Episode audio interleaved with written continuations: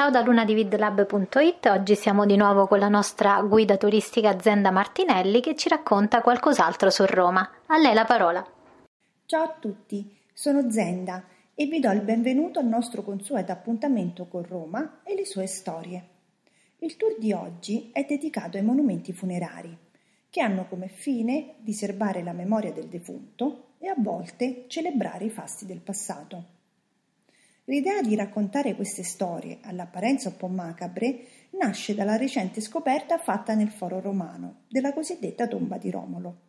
La notizia ha destato tale stupore che fiumi di inchiostro sono stati versati a riguardo. Ma andiamo con ordine. Siamo nel 1899. L'archeologo Giacomo Boni, già da tempo impegnato in una campagna di scavo nel foro romano, rinviene al di sotto della Curia Iulia, nel centro del complesso archeologico, una cavità che nasconde quella che sembrerebbe una cassa in tufo, affiancata da un tronco cilindrico, molto probabilmente un altare. La scoperta viene documentata, ma non si azzardano ipotesi.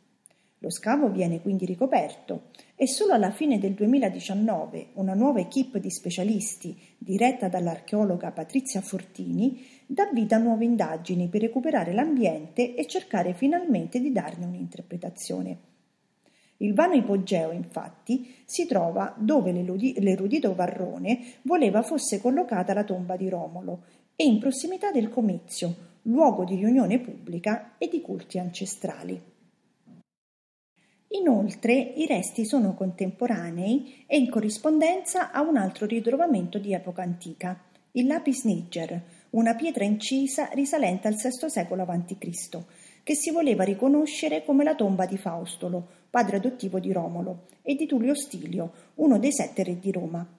Siamo davanti al sepolcro del fondatore di Roma? L'ipotesi è suggestiva, ma se Varrone ci parla di tomba, altre fonti asseriscono che Romolo fu ucciso e il suo corpo fatto a pezzi, altre ancora che si trasformò nel dio Quirino e ascese al cielo. Insomma, il dato archeologico non risolve il mistero della morte di Romolo, piuttosto testimonia un culto del fondatore già in epoca antica e conferma la sacralità della zona in cui è stato rinvenuto.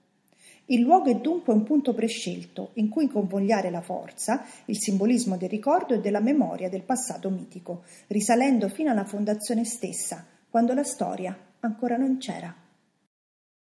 Abbiamo menzionato Giacomo Boni, architetto veneziano che venne a Roma negli ultimi anni del 1800 e gli fu affidata la direzione degli scavi archeologici del Foro Romano e del Colle Palatino. Ancora oggi i suoi lavori sono essenziali per la conoscenza di questi due siti. Ebbene, proprio in cima al Palatino egli visse fin dal 1910 e quando morì nel 1925 gli fu concesso di riposare in cima al colle che aveva studiato per tutta la vita. La sua tomba si trova all'interno degli splendidi orti farnesiani, i giardini che un tempo appartennero alla potente famiglia farnese. Per ottenere il permesso Persino Gabriele D'Annunzio si mosse e rivolse a Mussolini queste accorate parole. Tu forse non sai quanto io abbia amato il grande Giacomo Boni e quanto egli mi amasse nella religione di Roma eterna e della sempiterna d'Italia. Oggi io ti domando per lui l'onore della sepoltura sul Palatino. Attendo questa grazia e ti abbraccio in tristezza. Parlando di monumenti sepolcrali, è bene ricordare che a Roma la consuetudine di separare la zona dei vivi da quella dei morti non rimane come si vorrebbe costante nei secoli. Nell'antica Roma la regola è rispettata. Esempi sono il mausoleo di Augusto e quello di Adriano, oggi Castel Sant'Angelo, ma anche tombe private, come la piramide Cestia, eretta dal ricco magistrato romano Gaio Cestio Epulone alla fine del I secolo a.C tutte al di fuori della cinta urbana. Fa eccezione Traiano, le cui ceneri trovarono riposo all'interno della colonna omonima che svetta alla fine dei via dei fori imperiali. Perché a Traiano fu concesso tale privilegio? Perché egli morendo era diventato una divinità e con questa trasformazione aveva acquisito il diritto di dimorare anche nel cuore della città. La consuetudine cambiò con l'avvento del cristianesimo. durante il quale si assistette a una crescita delle zone a uso cimiteriale all'interno della città e nelle chiese. La ragione è duplice. Da un lato la diminuzione demografica e dei servizi portò i cittadini a vivere solo in alcune zone della città e a destinare le altre alle sepolture, quasi convivendo con esse. Dall'altro, con l'affermarsi della Chiesa di Roma, l'essere sepolti all'interno delle chiese, il più vicino possibile alle tombe dei martiri cristiani, divenne simbolo di prestigio e di devozione.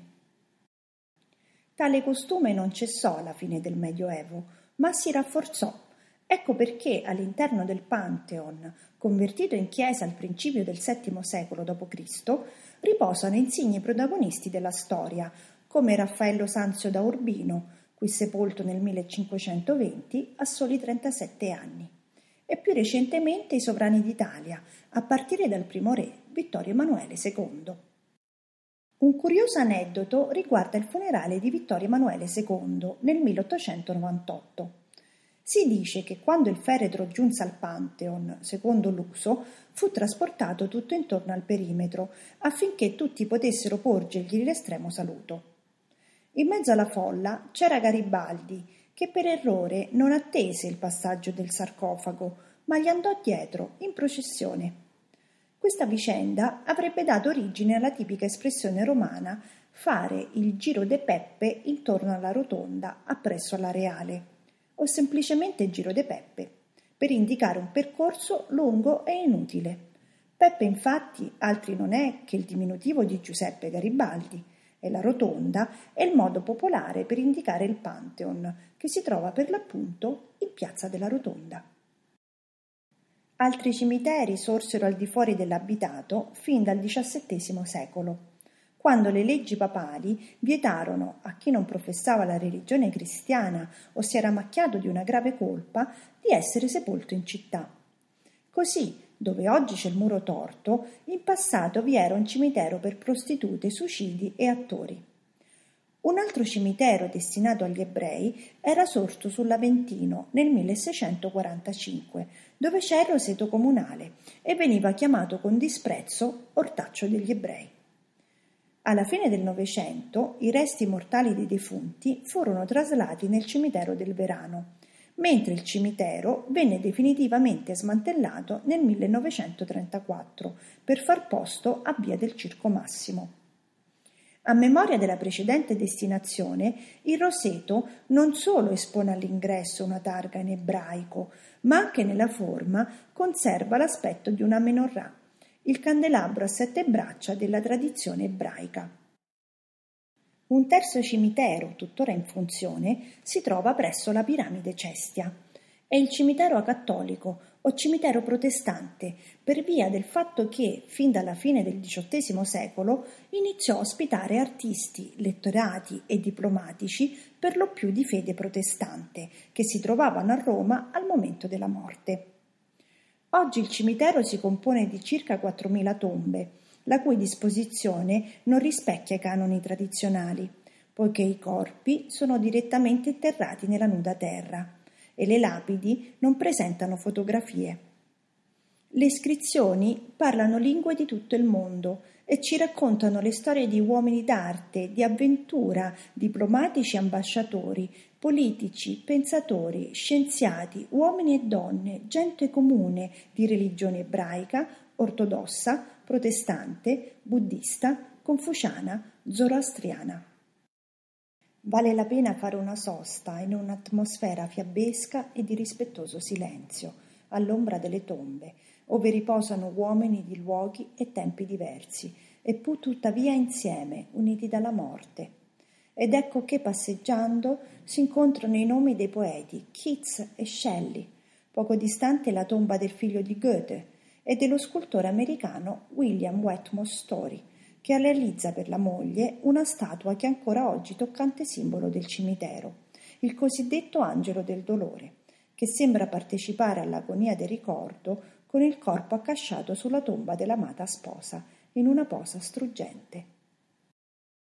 Non mancano gli italiani, come Antonio Gramsci, fondatore del Partito Comunista in Italia, il fisico Bruno Pontecorvo e lo scrittore Carlo Emilio Gadda. Fra gli intellettuali vorrei ricordare le donne, come Amelia Rosselli, poetessa, etnomusicologa e traduttrice del secolo scorso. La sua scrittura va alla ricerca di una lingua poetica universale, capace di far parlare all'unisono parole, suoni ed espressioni. La sua poetica è una continua ricerca, interiore ed esteriore, dell'equilibrio, formale, seguendo uno schema metrico inusuale che si avvale della sua conoscenza delle lingue straniere e dei ritmi musicali, e tematico, in bilico tra la condizione di sofferenza interiore e la denuncia di disagio sociale.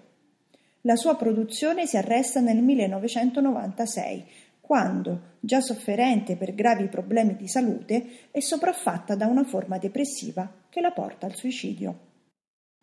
E ancora la scrittrice Luce Deramo, che, giovanissima, decise di verificare in prima persona ciò che accadeva nei lager nazisti, sperimentando sul proprio corpo le atrocità dei campi di concentramento, fino al punto di rischiare la vita nel 1945, quando, per recuperare feriti delle bombe di Magonza, perse l'uso delle gambe per il crollo di un muro.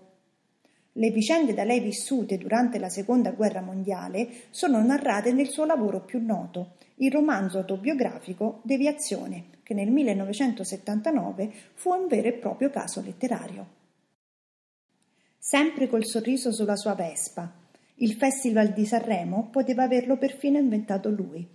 Con queste parole Pippo Baudo definisce Gianni Borgna, sociologo della musica ed esperto di storia del cinema, anch'egli inquilino del cimitero acattolico.